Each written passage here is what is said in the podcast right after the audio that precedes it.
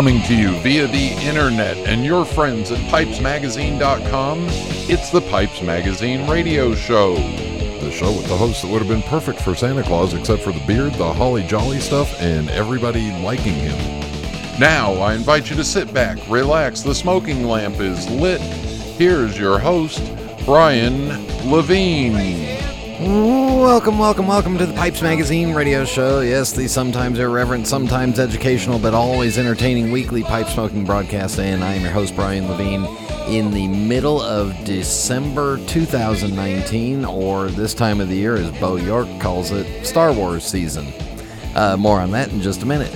Uh, in tonight's show on uh, in Pipe Parts, I'm going to explain uh, what the bowl size of a pipe does to the blend and kind of help navigate you through maybe finding blends that work better in different pipes.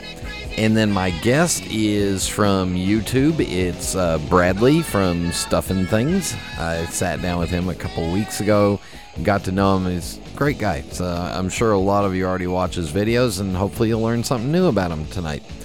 Uh, music for the holiday season, mailbag, and a rave. All that coming up on this week's episode of the Pipes Magazine radio show. And yes, we are just a few short days away from a brand new and final uh, Skywalker saga Star Wars movie. So, uh, wasn't really excited about it until a couple days ago. And then I started thinking about it, and I thought, you know, good lord, that came out when I was 10 years old. Uh, and well, nine years old when I when it came out, and uh, yeah, well, we'll see how this movie goes. Um, I I I'm sure a lot of you are going to go see it, so uh, I'll be avoiding all the uh, all the um, plot, uh, all all the um, secrets and stuff like that. I'll be avoiding all that until I actually go and see it, and then I'll probably go see it again, just so that I can see it twice. All right. Uh, do remember, please, if you have an Ask the Pipe Maker question for uh, Jeff Gracik, please email me, Brian at pipesmagazine.com, with your Ask the Pipe Maker question. And uh, Jeff and I will sit down and do some of those probably around the first of the year. So uh, keep sending those in. iTunes ratings and reviews, much appreciated. Uh, uh, Spotify, Stitcher, wherever else you can rate or review the show, that would be greatly appreciated too. So. All right, everybody, sit back, relax, fire up a bowl. Thank you all for tuning in, and here we go.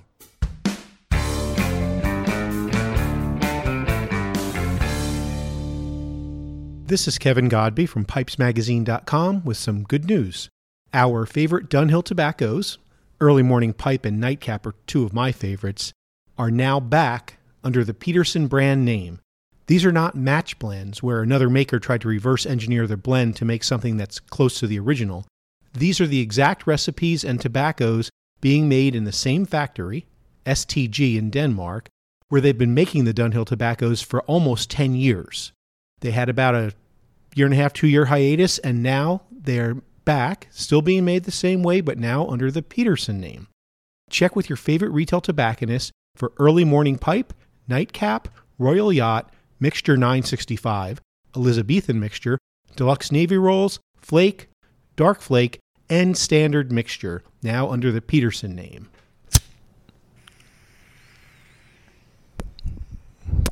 Yep, still good.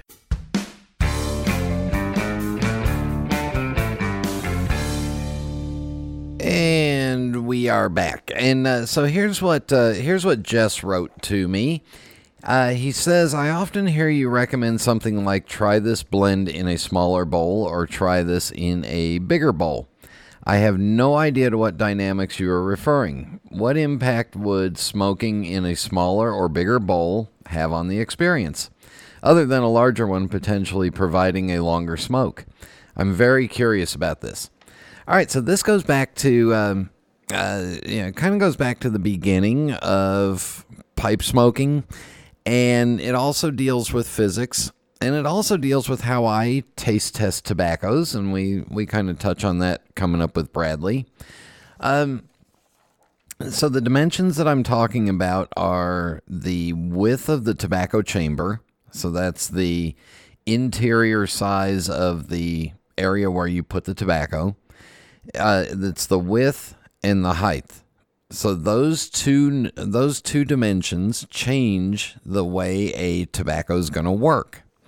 Uh, the wider the tobacco chamber, and when I'm talking about in width, I'm talking about my my standard one is about three quarters of an inch, so 0.75.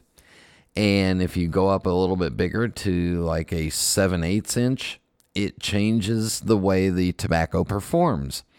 And the reason it does that is because the law of physics just says you're still pulling in air at the same rate, but you have a more expanded area to pull it in through, and that's going to make the tobacco smoke differently.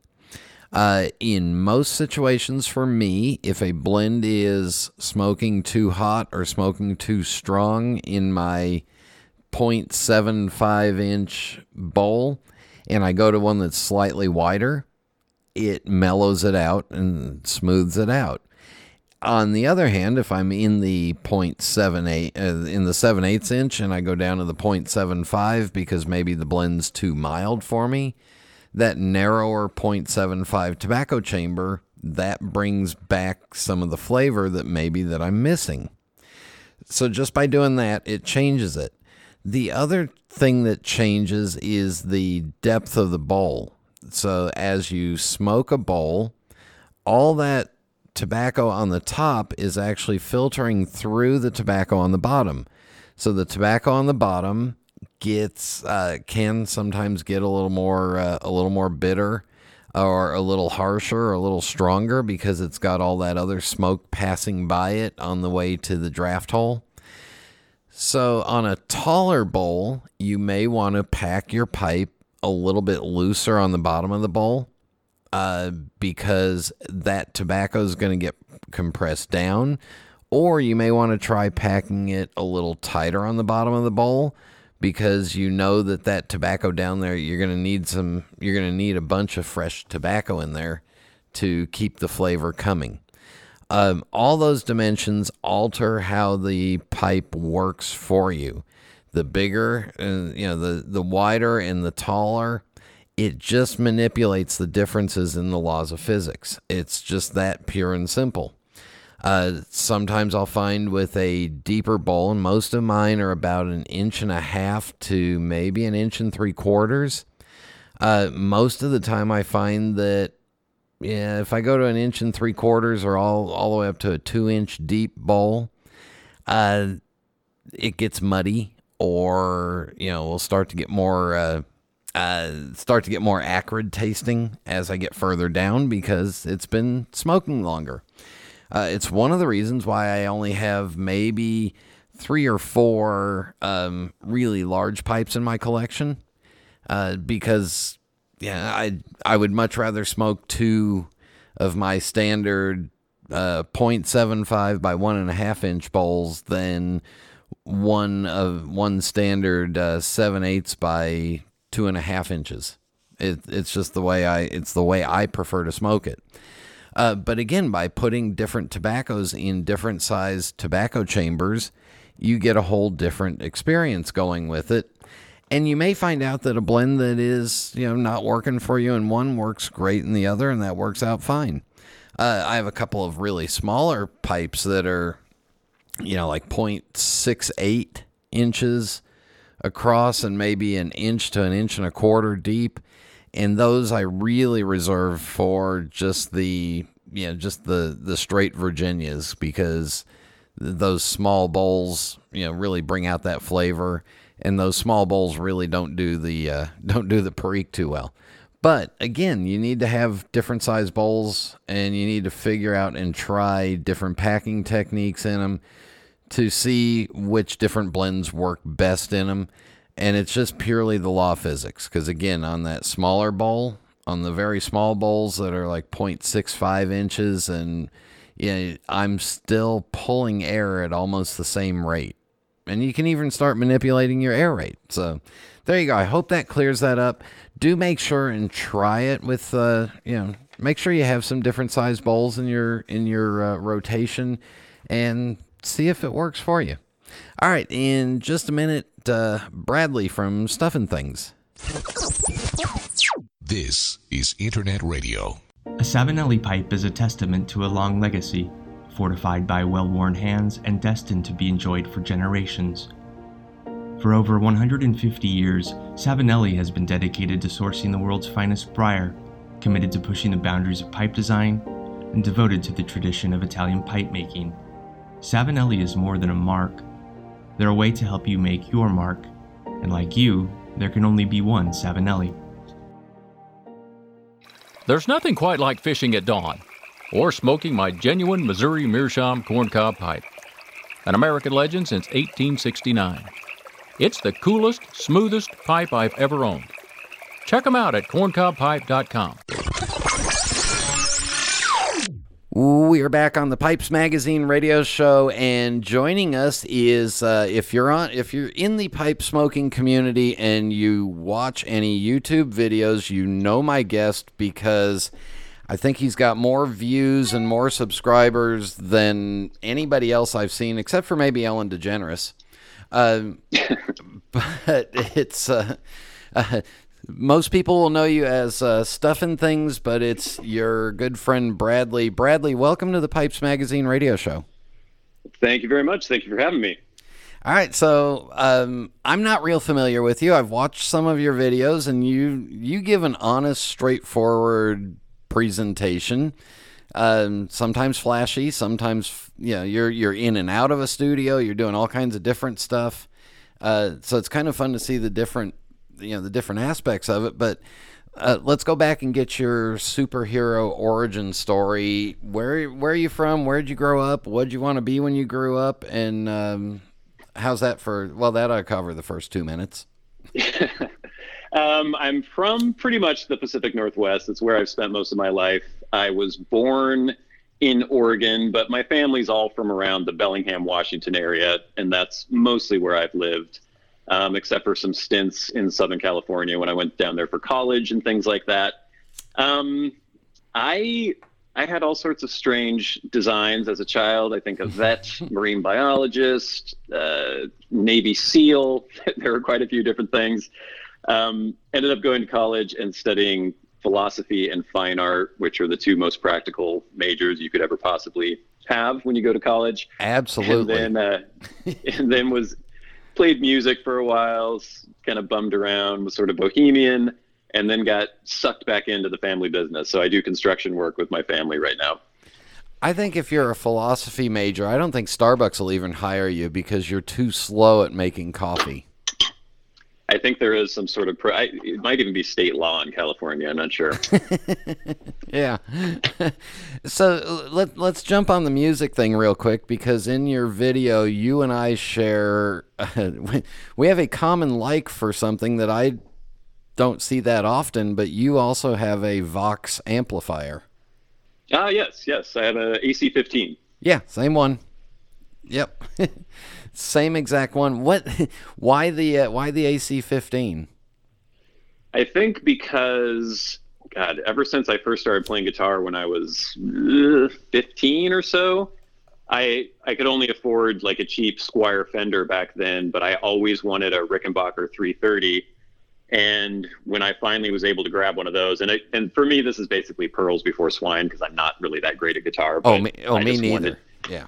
I wanted a Rickenbacker uh, 330, and I finally got one, and it just seems like a Vox kind of goes hand in hand with a Rickenbacker. I think. So, mine was mine was based off of my uh, my infatuation with Queen and Queen's music, and Brian May only playing through Vox amplifiers, and I wanted that old, ah. somewhat of a tube sound, and the only person that enjoys listening to me play guitar is me, and that's usually for the first 15 or 20 minutes. Then I don't like it anymore. So there we go. All right, we're done with that. Um, when did pipe smoking come into your uh, come into your life? It came in when I was actually 18, which is fairly strange, I know, because I think before the we started recording the show, I was telling you I didn't have very many examples of anyone smoking a pipe in my life growing up. I think my dad briefly smoked one when I was a very, very little kid. I just vaguely remember that, and then he put it away and never touched it again. But um, all my friends and I, for some reason, when we turned 18, we knew we wanted to to try tobacco, but not cigarettes. We had no interest in cigarettes whatsoever, but we just I wanted to try a pipe. I think maybe it was a sort of like you're 18. Yes, now you can vote. I guess you can join the military if you want. But what is the real sort of uh, what's the word I'm looking for? I, I, guess what does it mean that you you're now an adult? It's like, oh well, we can go buy tobacco now. So we went to a local pipe store and bought some, you know, whatever house blend of, I think it was like a apple aromatic tobacco, and got some cheap basket pipes. And we went to my friend's dad's shop, and we all tried smoking pipes. And I know we made a horrible job of it, but I think from then, like when I, w- I went away to college in LA and I would just occasionally pop that pipe out, I think still with the same tobacco I had purchased, you know, like over a year before, probably Tinder dry. And I would just pop that in every once in a while. And I would do that, you know, every few months up until I think when I was 21 or 22, I started smoking cigarettes because I was playing music and hanging around with all these people who, you know, you just smoke cigarettes. And yeah. pipe kind of got left behind and then when I finally stopped smoking cigarettes about seven years ago now, I think it's been that long, uh, I remembered the good old pipe, and I found that exact same pipe I had I had had since I was 18, and went and started getting blends again. Started doing more research. By that time, YouTube was a thing, so you could actually get some more information from other people about blends that you should look at, blends that you should avoid, and then really discovered that I I really enjoyed it as a hobby. Now, did the pipe help you help you wean off the cigarettes, or did you quit cigarettes and then, you know, have a did you have a break in there from tobacco?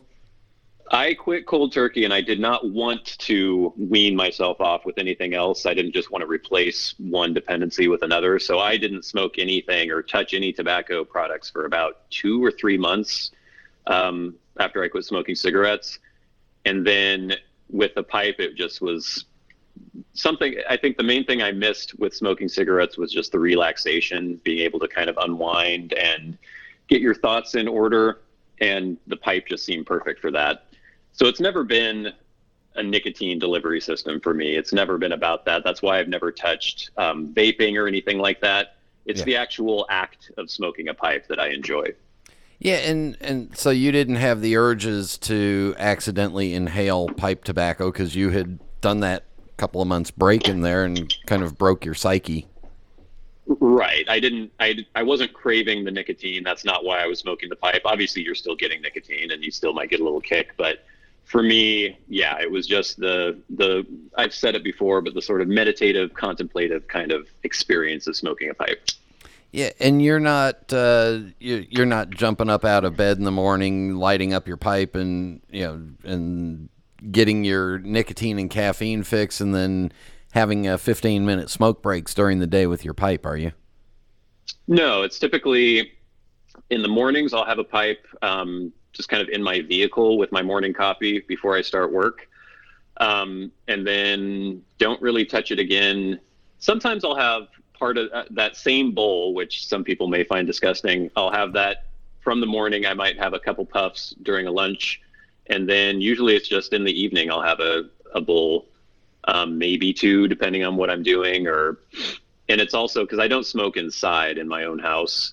Um, so typically, depending on the weather as well, it's like it's a v. It's when I'm in my vehicle, it's when I'm on my go, or when I'm on the go, or also when I'm recording in the dank basement where I record videos um, or edit. Sometimes I'll be having a pipe. so everybody imagines you in this glorious uh, recording studio, and yeah, it's probably just like mine. It's just a corner of the house somewhere, and off in your own little private world there. Well, it is. It, I do call it the Stuff and Things Studios, but yeah. it is. It is literally a a basement in like a 110 year old home, um, and you can imagine what that would look like. so a little bit of smoke to go along with the uh, possible mold and mildew and mustiness is no big deal down there. Asbestos, lead paint chips, all that good stuff, probably. All those things that I survived as a child, and thank God, because otherwise I'd be dead. um, before we go to the break, what what inspired you to start a YouTube channel? You know, that is that is a good question, and I'm not sure if it was. It wasn't pipe smoking actually. It was that I had purchased. Um, I had wanted a pocket knife. I was remembering my grandpa's old pocket knives that he used to have back in the day. I think he had cases maybe, um, and I did some research and found these GEC knives, Great Eastern Cutlery, and I had gotten one of those, and I was so impressed with it. And I also had some experience doing videos and stuff um, from school because I had done some film stuff in school, and I thought eh, this might be fun to just like put a review of this knife online, and that's kind of how it started. so it didn't start as a tobacco channel. Everyone gets really up in arms if I post videos that aren't about pipe smoking, but I have to remind them like not what the channel started as to begin with. It's called Stuff and Things, not pipe and tobacco. And that was very deliberate. I didn't want to be like Piperman 2320 or something like that. You know, it was this was about things that I enjoyed, things that I because I always have hobbies that kind of fluctuate. I'll get super into something for a month or two and then I kind of move on to something else. So, yeah, that was kind of the basis or the reason for the the channel existing. We're going to take a break right here. And when we come back, we're going to talk about some of the other things that you do on your channels and your other channels. So stay with us. We'll be back in just a minute.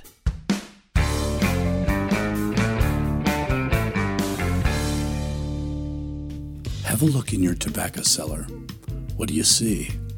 Think of what you smoke, what you age, what you're drawn to in a blend that keeps you wanting more. That's your taste.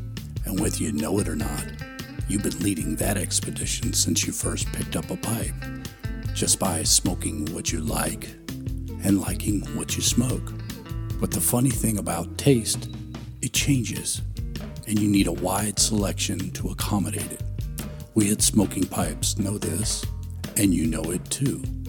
So whether you're searching for a tried and true favorite or a singular boutique mixture, we're here to help you navigate the voyage of your evolving tastes. But you're still at the helm. Smoking Pipes, in faithful service of the hobby.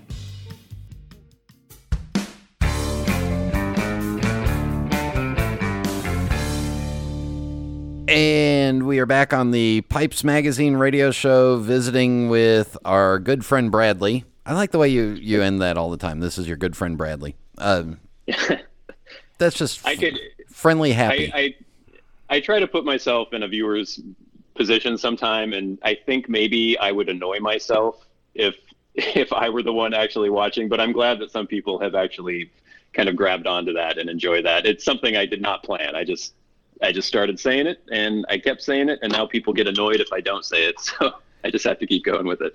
Yeah, well, the people that got annoyed at the stupid stuff that I say, they dropped off in the first 5 or 10 shows and now everybody else seems to like it and looks forward to it. So I just keep saying more stupid stuff which comes naturally to me.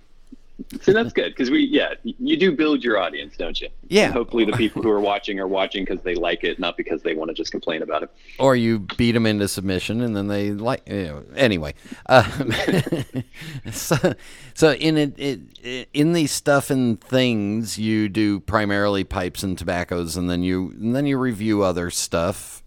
Uh, mm-hmm. But lately, you've also started doing some uh, readings, which are really kind of cool. But I'd love to hear how that started. That was actually just suggested to me by several viewers. It's been interesting because there's this constant push and pull on YouTube in particular. It seems like your channel can should only really be about one thing. People will tell you that if they say, "Oh, if you want to be successful on YouTube, you should only be doing videos on one thing." And people know that if they go to your channel, that's what they're going to see. And I, as we mentioned before the break, didn't really start the channel that way. I had a more eclectic mix of things on there. And it's kind of waxed and waned. Like sometimes there may be months at a time where it's almost only uh, tobacco reviews. But I've always peppered other things in there. And there have been some people who get irritated because they found the channel because of uh, a particular tobacco review. So that's all they want. Or someone may have found the channel because I reviewed a fountain pen. So that's all they want to see. So it is it is kind of conflicting sometimes, but I was getting to the point where I was only doing tobacco reviews almost every single week, and Yeah. I wanted to branch out a little bit. And people had suggested because I do stupid voices sometimes. Um, people have said, "Oh, you should read audiobooks," and I would kind of scoff at that. But then I thought, you know, that's not a bad alternative. It's it's not in any way something that would be successful on YouTube. Like I can't imagine very many people ever wanting to watch it, and the view count bears that out. But um, yeah, I just thought it would be a fun thing to do, and enough people have enjoyed it that I will continue doing it for the foreseeable future. Anyway, And, and then you're going to have to explain this to me because I'm 52 and you're not.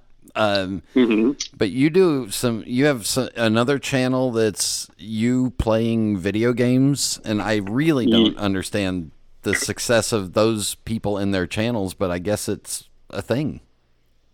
it is.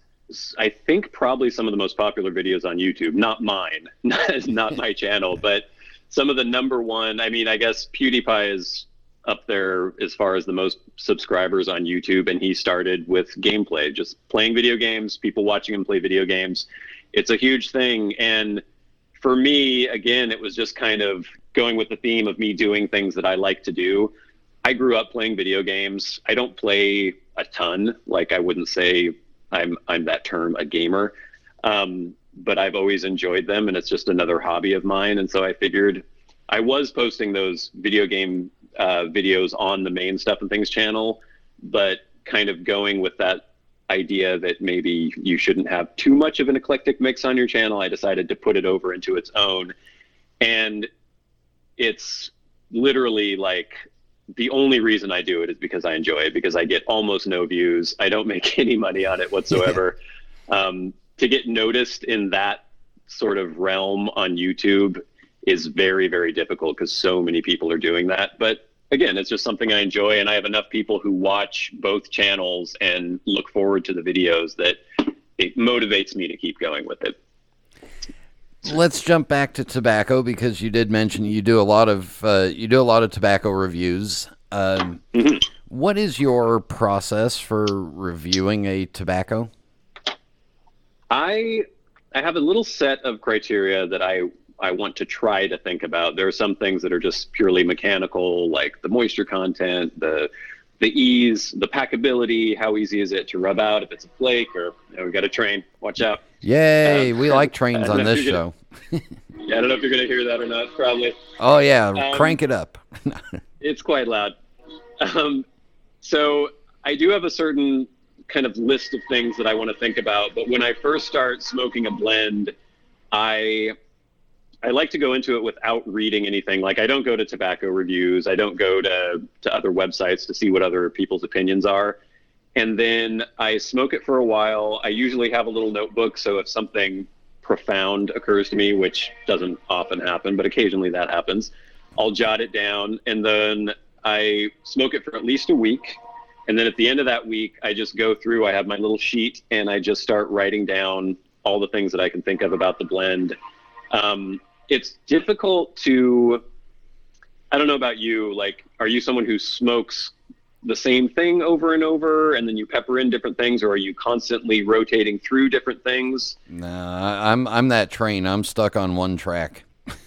Okay, so it's it's very difficult when you've been smoking. Like I've had the channel now for over five years, and I've been reviewing blends for about that long. I think I think my first tobacco review was Elizabethan, and it was over five years ago, like five years and four months or something. And I've smoked probably hundreds of blends or reviewed hundreds of blends. And people expect you to remember exactly how all of those tasted when you reviewed them originally Yeah.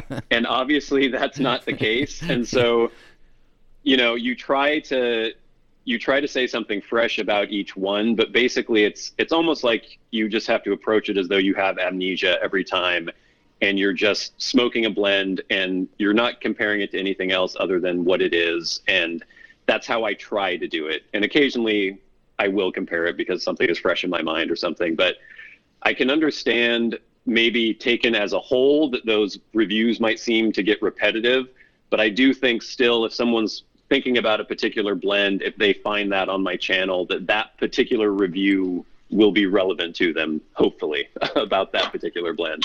Now you you mentioned amnesia about the other blends, but that's absolutely the right way to look at a tobacco because yeah, you want to com- you want to do some comparison and contrast to what you what you've had in the past and you know, you may want to express it to your to your viewers, you know, that this is similar to that. But Right. you want to go at it with a completely fresh approach because otherwise you're just saying, well, this is like this. You know, Exactly. but you need to you need to erase your taste buds and for somebody like me that just you know is hammered full of McClelland virginia perique um, i need to go at it and say if i was brand new to pipe smoking what would i think of this yeah and and try to erase years of you know, years of smoking experience um, do you do you try different packing methods when you're when you're doing those the uh, the testings of them?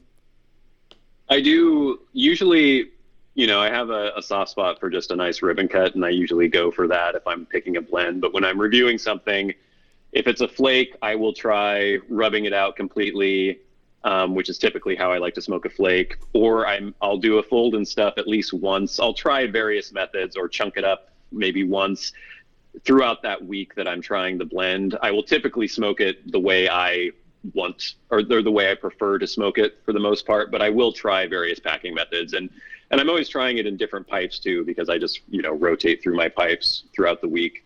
So I hope that I'm getting a pretty complete breadth of experience with it. But it's not scientific, obviously, you know. it's just at the end of the day it's just my opinion. It it's not a controlled environment and where the air is 100% perfect and there's no uh, uh, you, no brand it's not a brand new pipe on each time. Well, and that's the thing too is that you know you talk about moisture content, you talk about you know is it making the pipe wet? I live in the Pacific Northwest, and it's, It's often wet. cool and moist here. You know, so that might make a huge difference compared to someone who lives in Arizona or something. So, Yeah. you know, it's all very subjective. Yeah, no, but it's true because I've I've talked about it where my my summertime morning straight Virginias that I like in the humidity of the southeast, I don't like them if I go to Las Vegas during the summertime because it's bone dry. It just tastes different. So Right. Exactly. it, you know, it's completely different. you mentioned McClelland, uh, Virginia Perique. What are you doing now? Well, I'm fine for a while. You squirreled enough away, huh? I'm fine for a while. Um, Okay. Yeah, yeah. Uh, and you're happy now because your favorite is uh, back in shipping and selling again. Yes, huzzah. I didn't know if that was ever going to happen. I had pretty strong suspicions that it would get back on the market, but it took longer actually than I thought. Um, and I had sort of resigned myself to it not coming back. But yeah, it's, I know, I know there's some controversy as far as what people thought of the Dunhill blends when they were on the market. I know there's some true connoisseurs who are not huge fans, but I always just thought as, as a whole, the entire line was of good quality and especially Elizabethan. Again, there are people who are like, "Eh, there's so many other better vapors out there," but I don't know. It just scratched a particular itch for me, and it wasn't necessarily the the most strongly flavored. It wasn't necessarily the the best in terms of whatever components were in it, but for some reason, just taken as a sum of its parts, it really just did the trick for me with the vapor. It, it doesn't have to have a reason why you like it. It's just that you like it. People want you to have a reason why when, Well- when they're watching your videos. Yeah, and when you do a podcast, people. Well, anyway. Um, so other than so, you also mentioned you you like fountain pens, which is I do. You're not. So video games and fountain pens are like two opposite ends of the spectrum there. I guess so. I don't know. I think there's been a, a constant thread throughout my life where I enjoy sort of the older analog thing, but I also enjoy newer technology and everything. I think maybe because I'm of that age where I can still remember all the analog stuff, but I was also young enough that when everything, when the internet rose to prominence and, and technology seemed to sort of take off, I was young enough to really gravitate towards that as well. So I, maybe I'm kind of straddling the line there. I think it's the philosophy major in you. It's possible. It's entirely possible. Because that tends to start off with the Greeks, and, and that's that's before the fountain pen. That is a bit before the fountain pen. Yeah. It's like papyrus, I guess. Um, but I always try to proselytize fountain pens as well. I've got my fiance. Basically, I do that by buying someone a fountain pen, and then once they write with one, they go, "Oh, wow, that's very nice," and so often they become a fan as well.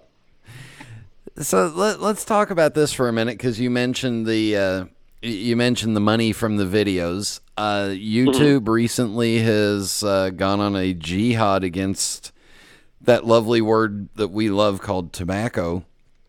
Um, how is how has that affected you? And I don't think a lot of my listeners understand how YouTube compensates you YouTubers. It, I, a lot of YouTubers don't understand it either. The people who are actually making the content, and I, as much research as I put into it, only have a vague understanding as well. And that's kind of what makes it so irritating. Is that it's all sort of it's gatekept behind this algorithm that nobody really seems to understand. Um, but basically, this was something that I. It's happened a few times where there will be this massive wave of demonetization of your videos.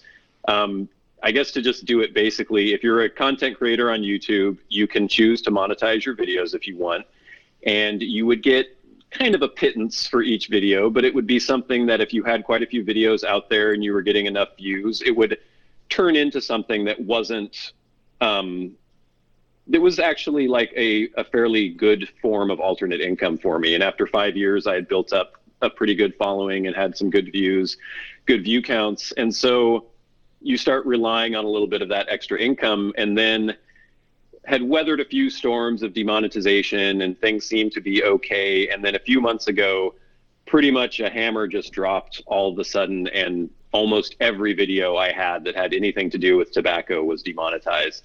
And so I found basically all my revenue I think it decreased by two thirds. I was making about a third of what I had been from my videos. Um, so that's just been something that that you've had to kind of adjust to. Basically, it's you you you control your destiny in that you can decide how many videos you're making, what you're making the videos about, but there's still this this aspect that you have no control over, and that's whether or not YouTube's advertising algorithm decides whether or not your video can be monetized. So it's not the greatest position to be in, and that's why I've delved into things like Patreon. If you want to go to uh, patreon.com slash stuff and things show, um, you can support the videos on there because that's actually the viewers of your content deciding that they want to support the content as opposed yep. to Google deciding. So that's basically where I've kind of had to go with it. If I have a, a tobacco video, if it's a tobacco review, I know it's not going to be able to be monetized anymore. So things, and now because my channel is sort of on the list, I guess, even if I post something, I posted a video about a trip to Hawaii that gets demonetized right off the bat. And then I have to submit it for review, and maybe after a couple days it will come back okay. But by a couple days, your main the main views that you would have gotten on the video are already have already occurred. So it's kind of it's it's not a great system. So the the money comes from those little videos or ads that they play before your videos or during your videos, and if I understand it right, I mean it's like a half a cent or a quarter of a penny per per video played. Is that? Yeah, yeah there's this weird formula they use. It's clicks per mille. So how many clicks per a thousand views? How many people will actually click on the advertisement? Oh boy! And and so it, it varies on whose content it is. Certain certain viewer viewership will click more than others will. I would I would assume that if you're doing gameplay videos and your your viewers are mostly teens, they are less likely to click on ads probably because they're so used to it and they have ad blocker and things installed. Um, so it's it's all very nebulous and strange, but yeah, I've had I have some videos that have you know hundreds hundreds of thousands of views. Um, some of my most popular tobacco reviews had tens of thousands of views, and those were kind of perennially getting me a payout. And now those have all been demonetized for the most part. And, the and the amount of money that we're talking about, you were probably spending on either equipment or software or more tobacco and stuff for the channel to review. So it's just kind of strangulating yourself there. Yeah, it's kind of it was kind of to the point where not only was I able to pay for blends that I wouldn't have purchased other than to review them on the channel, um, and then it was also like a nice little supplementary bit of income as well. So that's pretty much why I've done the Patreon, and not to not to hammer that point too much, but a lot of people have a Patreon account and it's all about different tiers and rewards. I'm literally just saying, if you like it, you can go to the Patreon. Um, I'm not going to be sending you a T-shirt or anything like that, but it's much appreciated. And and that's the crazy thing with the pipe the pipe smoking community is is very tightly knit, and it's filled with people who, for the most part, I don't know if you've ever read through like a YouTube comment thread, um, but usually it's the dregs of society on there. but yeah. on pipe tobacco videos, it's almost universally polite and kind and helpful. So it's a really great community. Yeah, I've had my experience with the regular community on social media, and I'll just stay right back here in the pipe and tobacco community because those hmm. people out there are scary. And yeah. and they wanted me they wanted me to do things that was physically impossible for me to do with myself. I just don't bend that far. I'm sorry. Uh, yeah. anyway, uh, besides the uh, so the pens, the you're doing the readings, you do pipes and tobaccos. Are you still doing some knife and knife reviews and that kind of stuff too? I haven't done any knife stuff in a while. Um, I have. It's weird. Like there, there'll be just periods where, for some reason, I was getting sent wallets over and over again. So I was reviewing a bunch of wallets um, that kind of died out. There have been times where I've, I delve into technology. I did like a computer rebuild. There's stuff that's that I enjoy and like to pepper in, but there's always that push and pull where if I do videos about things other than pipes and pipe tobacco, I will have a certain portion of the audience get irritated. But one thing I've tried to do just throughout the years is kind of ignore that vocal minority a little bit. Try try not to be too um, stubborn because definitely there's some good feedback that you can get from your audience. But for the most part, the people who enjoy what you're doing aren't necessarily telling you, they're just there watching. Um, and I think a lot of the people who watch my channel enjoy kind of the eclectic nature of it. I hope. it's kind of autobiographical, and I would assume now maybe with a fiance that maybe we'll we'll get to see some of the wedding planning. We'll see. She's she was very resistant to being in any videos whatsoever. so I'm slowly like she was she was in some of the videos I did about our trip to Hawaii that we took recently. Um, but we'll see. I know that people you develop a relationship with the people who watch your your videos and they think of you as someone they know, you know, when they're watching you every week. And so I know a lot of people want to hear about those aspects of my life and they want to see her and I don't know. So it's a it's a line to walk between your own privacy and also like being kind of forthcoming and and uh, I don't know. I try to walk it. I'm right there with you. Uh, Bradley, we will wrap this up with the fast five final questions. No right answer, no wrong answer, just whatever comes to your mind. Are you ready? I guess so. I'm going to try. What is your favorite pipe? Oh man, I've gotten so many good ones lately. I think right now my favorite pipe is my 64 Dunhill Root Briar. That I think and didn't, it's a didn't a, a, viewer gift that to you? Yes, it was unsmoked. yeah. So talk about the generosity of the pipe community. Yeah. Um, this is a stupid question to ask you, but I'm going to go ahead and say it anyway because I ask everyone and I know the answer. But here it is: What is your favorite tobacco? Hmm. Um. I don't know. Uh, it is Peterson. Well, it is now currently Peterson Elizabethan mixture. and what is your favorite drink? Uh, it, either it's a tie between coffee and Dr Pepper. See, now that's where my wife 100% agrees with you. Dr. Pepper is dramatically better than Mr. Pibb. Mr. Pibb is kind of like a warm, fuzzy feeling. Oh yeah, that's close. creepy off brand. Yeah, yeah. Uh, when it's time to relax, do you prefer a book, a movie, or music? Um, I prefer probably a movie, but music is up there as well. And then finally, do you have a favorite pipe smoking related memory? Mm, I think that might have to be the very first time I ever smoked a pipe with my idiot friends and uh, not knowing at all what we were doing, but thoroughly enjoying ourselves and actually getting to the point of almost vomiting because I think we were partially inhaling and it, it was just, it was a mess. The YouTube channel is S T U F F A N D things, stuff and things, all one word, or uh, patreon.com slash stuff and things. Uh, the the game playing one is stuff and things plays. Is that That is right? correct. And the, the Patreon is Stuff and Things Show. But yes, thank you. There you go. Uh, with 32,000 plus subscribers and thousands and hundreds of thousands of views, you must be doing something right. So, whatever you're doing, just keep doing it. And uh, thanks for spreading the good word of the pipe and tobacco world. You as well. Thanks so much for having me. And we'll be back in just a minute. Being at the forefront of craft tobacco production for over 20 years, we've been involved in some rather interesting projects at Cornell and Deal. From the Cellar Series to the Small Batch Project, we're extremely proud of how far we've come. So, moving forward, we wanted to take it back to basics, and that's what the Burley Flake series is all about. Burley is an underrated varietal, but there is a ton of nuance there.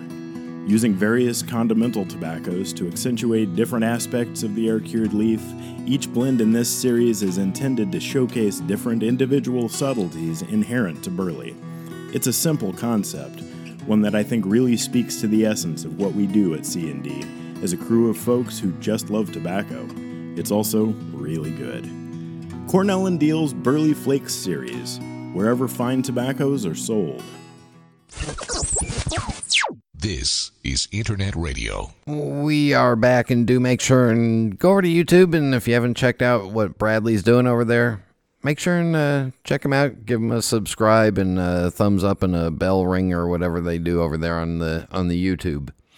All right, for music, going back to the classic, you know, Burl Ives, pipe smoker, cigar smoker, and uh, yeah, wouldn't be Christmas without hearing him sing one of his songs from one of the uh, TV specials. So this one's uh, Rudolph the Red-Nosed Reindeer with Burl Ives. You know Dasher and Dancer and Prancer and Vixen, Comet and Cupid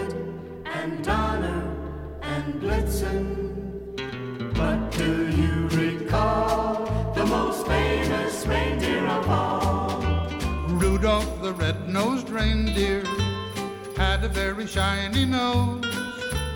And if you ever saw it, you would even say it glows.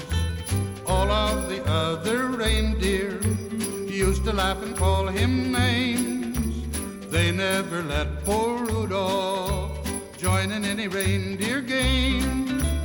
Then one foggy Christmas Eve, Santa came to say, Rudolph, with your nose so bright, won't you guide my sleigh tonight? Then how the reindeer loved him as they shouted out with glee. Rudolph the red-nosed reindeer, you'll go down in history. Rudolph the red-nosed reindeer had a very shiny nose. And if you ever saw it, you would even say it glows. All of the other reindeer used to laugh and call him names. They never let poor Rudolph join in any reindeer games. Then one foggy Christmas Rudolph, with your nose so bright, won't you guide my sleigh tonight? Then how the reindeer loved him as they shouted out with glee. Rudolph the red-nosed reindeer, you'll go down in history. You'll go down in To find more of Burl Ives stuff, you can go onto uh, Spotify and search Burl, B U R L Ives, I V E S. And uh, not only, yeah, I normally think of him at Christmas time, but uh, Burl Ives did uh, some gospel, did country, uh, did some of the classics, just an all around talented guy and a pipe smoker. Message from the dark side there is. And remember, if you have a comment, you can post it on the Pipes Magazine radio show page on Pipes Magazine. You can follow me on Facebook or Instagram. Reach out to me there. You can email me directly, brian at pipesmagazine.com. And uh, we got a message that came in, uh, looks like about two weeks ago. And it says uh, the last two shows were great, guys. Once again, thanks for all you do for our pipe, uh, our pipe friend fraternity. Like Reggie Jackson, your show is one of the straws that stirs the drink for our pipe community. And I can't thank you enough for the entertainment and education. And best wishes from northern Minnesota with regards to your daughter's health. Uh, pipe Collector 34, thank you very much for that. Uh, going back to last week's show, we have uh, Travelers Check. I like the way he wrote it too. The travel Travelers and then C Z E C H. Uh, he wrote, "Well, I finally did it. I've finally caught up to current with next week with next week's episode. What a wonderful and informative journey it has been listening to 378 episodes, which didn't start out with that number as the finish line kept moving ahead while I was in progress." Uh, it comes as bittersweet, however, as now, like most, I have to wait a week for the next episode.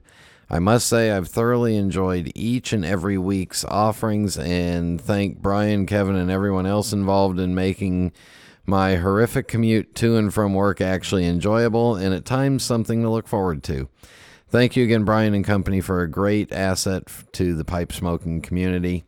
Uh, Travelers Check, you are most welcome, and uh, you know you can always I don't know, go back to the beginning and start all over again. Well, maybe not all the way back to the beginning, but go back and you can uh, pick out some of your favorite episodes and re listen to them. Uh, and then Casey Ghost writes, uh, good show. The review of McConnell's Red Virginia was good, but as I don't like Virginias, I'll have to pass on it. Leaves more for you. Uh, Dominguez sounded like a nice guy. He must have a good side income to sell pipes at $100 a piece. I'm surprised his mentor Mike Butera is letting him do this. Mike normally squeezes blood out of turnips when he sells a pipe. I'd be real interested in hearing what kind of pipes he is restoring, repairing. I don't know why I'm asking. George Dibos does mine. yeah, uh, and uh, Mark's doing it as a uh, part-time uh, retirement job. So, uh, but I imagine his prices will uh, start pushing up in the future. Um, also on another podcast, uh, Charlie writes, Hi, Brian. Just listened to this week's Country Squire radio podcast discussing aging and keeping tobacco. I know this is a topic that has been beaten to death. John David talked of coin style tins vacuum sealed, saying they should be opened and jarred because these seals don't hold. My question is do I start opening up the roughly 100 tins I have and start putting them in jars? Granted, same blend and age could go two tins to an 8 ounce jar. Uh, 8 ounce jar, according to your YouTube video. Um, also, what about the 8 ounce esoterica bags? Many leave as is, others say open and jar them. Thanks, Charlie.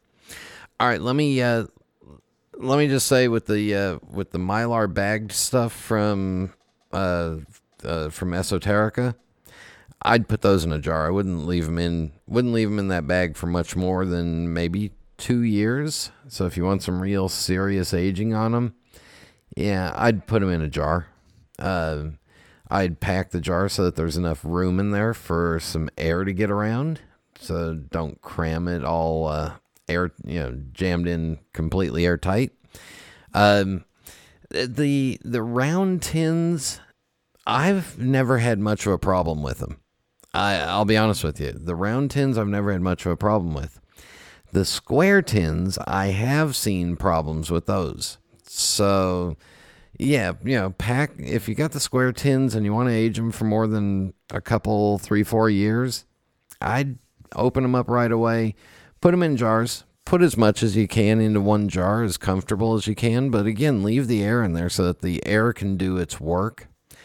Uh, with the round tins, if you're worried about them, I just take a I just take saran wrap, put it you know fold saran wrap over it three or four times, and then just kind of spin the edges, uh, uh, or you know spin the tin in there so that the edges wrap down real nice and tight, and that you know that saran wrap just helps hold the lids down because that's all you're really worried about is holding the lid down. You're you know, you want some of that air to be able to escape a little bit. You want a little bit of uh, you, you want a little bit of motion in there, but again, you just don't want that lid popping up. And with the round tins, I've really never had a problem. And I've got some round tins that are, I don't know, 25, 30 years old here at home. And all I have is I just wrapped them in saran wrap as tight as possible and folded it under and just helps hold the lid down. So there's my answer to that.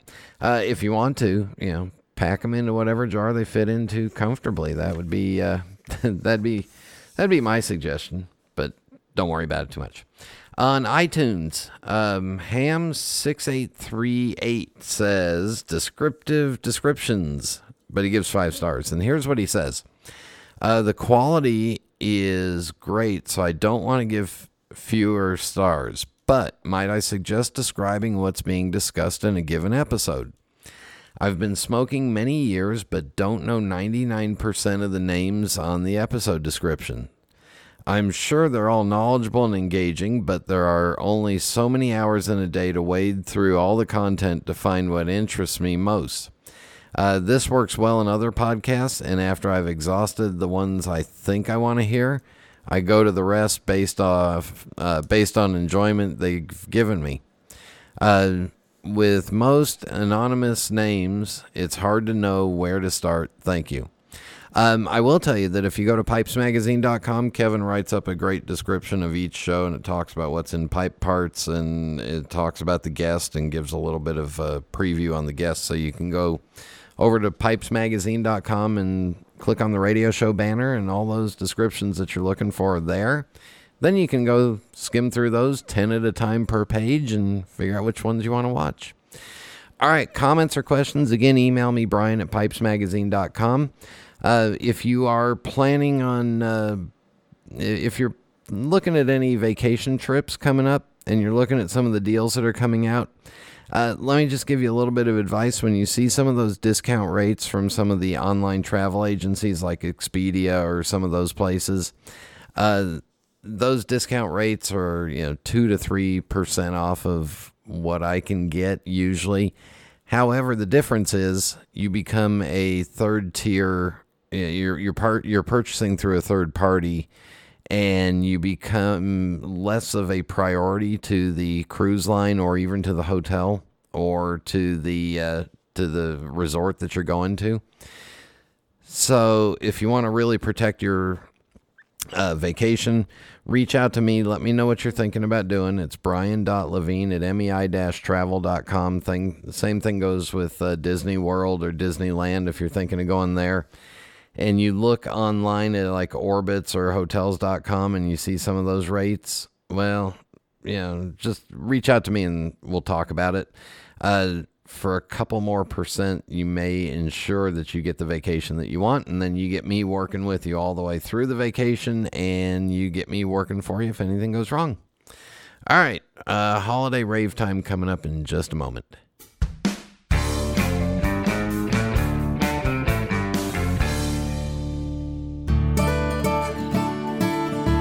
This is Phil Morgan, General Manager of Missouri Meerschaum Corncob Pipes in Washington, Missouri. Our mission since 1869 has been to produce great smoking pipes that anyone can afford. We guarantee our pipes won't be your most expensive, but they just might be the ones you smoke the most. At Missouri Meerschaum Company, we don't just sell our corncob pipes, we grow them, make them, and smoke them.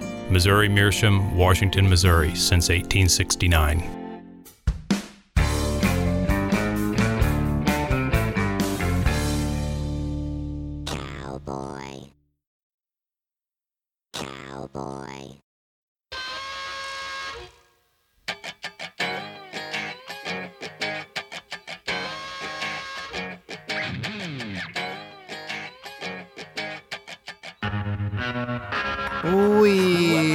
Throes of the holiday season, the hustle and bustle as we come up on the end of the year, and things are starting to get rushed and a little frenzied. Well, I want to make sure that you know that the people that are working in retail, the people that are working in restaurants, the people that are working for delivery companies right now, you know, give the give the give the worker people a break. They're doing the best they can based off of the system that they're in and give them a break. Smile at them be patient with them. They're trying their best.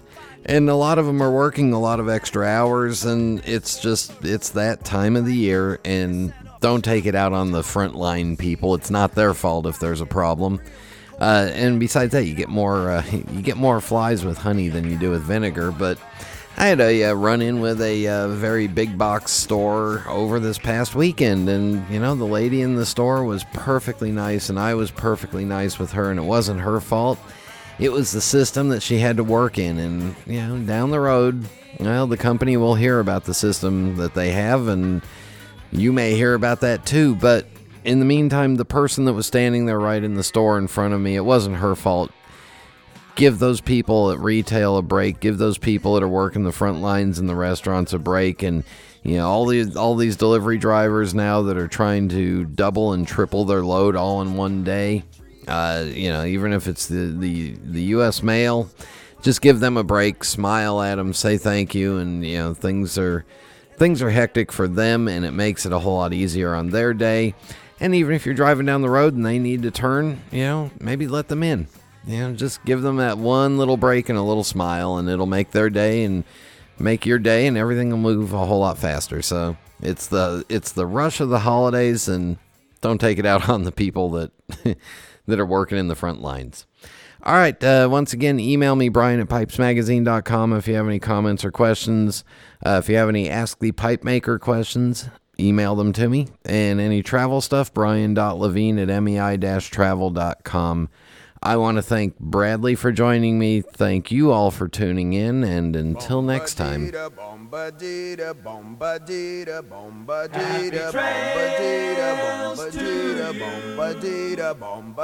Until we meet again. Happy trails to you. Keep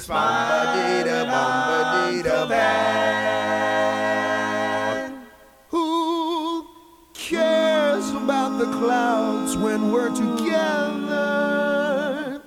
Just sing a song and think about sunny weather.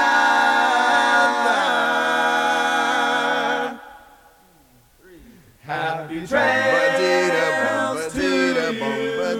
Till we meet again.